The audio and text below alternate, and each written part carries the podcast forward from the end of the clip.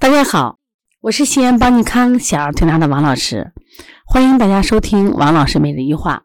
今天呢，我想分享的是，又是一个冷气房出生的孩子。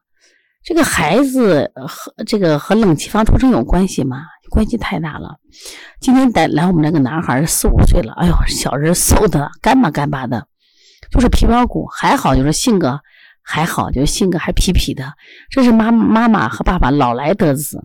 就是四十多岁老来得子一个孩子，妈妈说愁死了呀！这个孩子应该瘦了，也不长肉，也不长个，还容易感冒。你看有的痰吧就化不掉。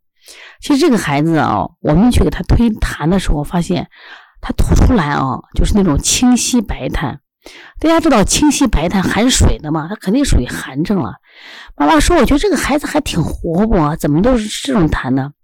我说你这个孩子其实体内是有寒的，那我就问了一句。我说你这高龄产妇先不说了啊，这都是生孩子的危险因素。我说你这个孩子是不是剖腹产？然后是不是冷气房出生？他们说啊，就是呀，因为高龄产妇剖腹产的多，冷气房出生你怎么能猜对呢？我说我觉得这个孩子应该冷气房出生，因为啥？因为他吐的痰都是白水痰，清水痰不是白清水痰。他说对对对，我现在想想就是，他说我们是这个六月份生的孩子呀，那时候正热。说人家那个医生护士都嫌热，开着空调啊，当时把我冻的。我说你看了吗？我说你做实验吧。我说你在一个屋子洗个澡，然后呢，呃，淋浴不要把身体擦干，然后这个屋开着冷气空调。他说那不行，那不行，冻死了。我说对呀，我说你一分都受不了，冻死了。你的孩子当时就是那种情况，在空调房里待了半个到一小时，因为啥？又。清洗呢，又拍脚丫呢，是不是留指留指印呢？又照相呢？现在当然这种活动是非常多的了。我说你的孩子至少光着身子在冷气房待了半个多小时。他说王老师没错。我说你可以想想看，他当时从你子宫里出来的时候，满身都是毛孔是开泄的。我说冷气全进去了，你的孩子不得鼻炎，你的孩子不是虚寒体质，你的孩子脾胃不寒。我说谁孩子寒？我说你出生方式出问题了吗？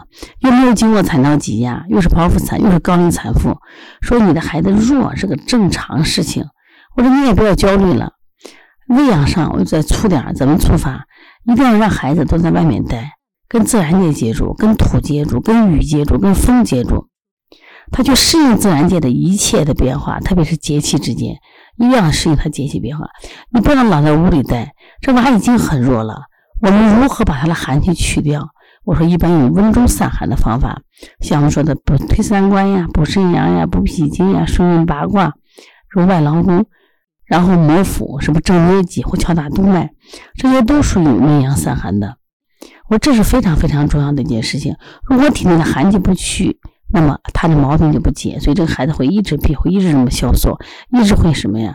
长期以来精神就会萎靡，体能跟不上呀。所以你的孩子说有痰，为什么不好治呢？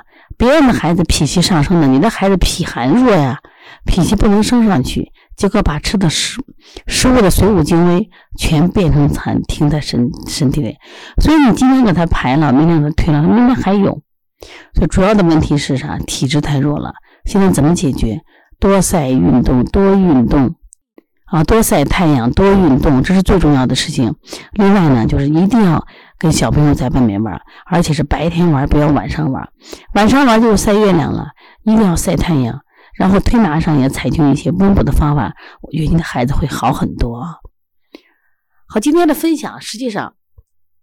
我们现在这种在临床中剖腹产的孩子很多，冷气房出生也很多，所以家长要重视这类的孩子呢，真的是特别特别的弱，所以把他的保暖一定要做好，包括冬天到的时候呢，一定要都是给吃一些温暖的食材，温暖的食材，比如说啊，像我们的羊肉汤啊，像我们的生姜红糖水。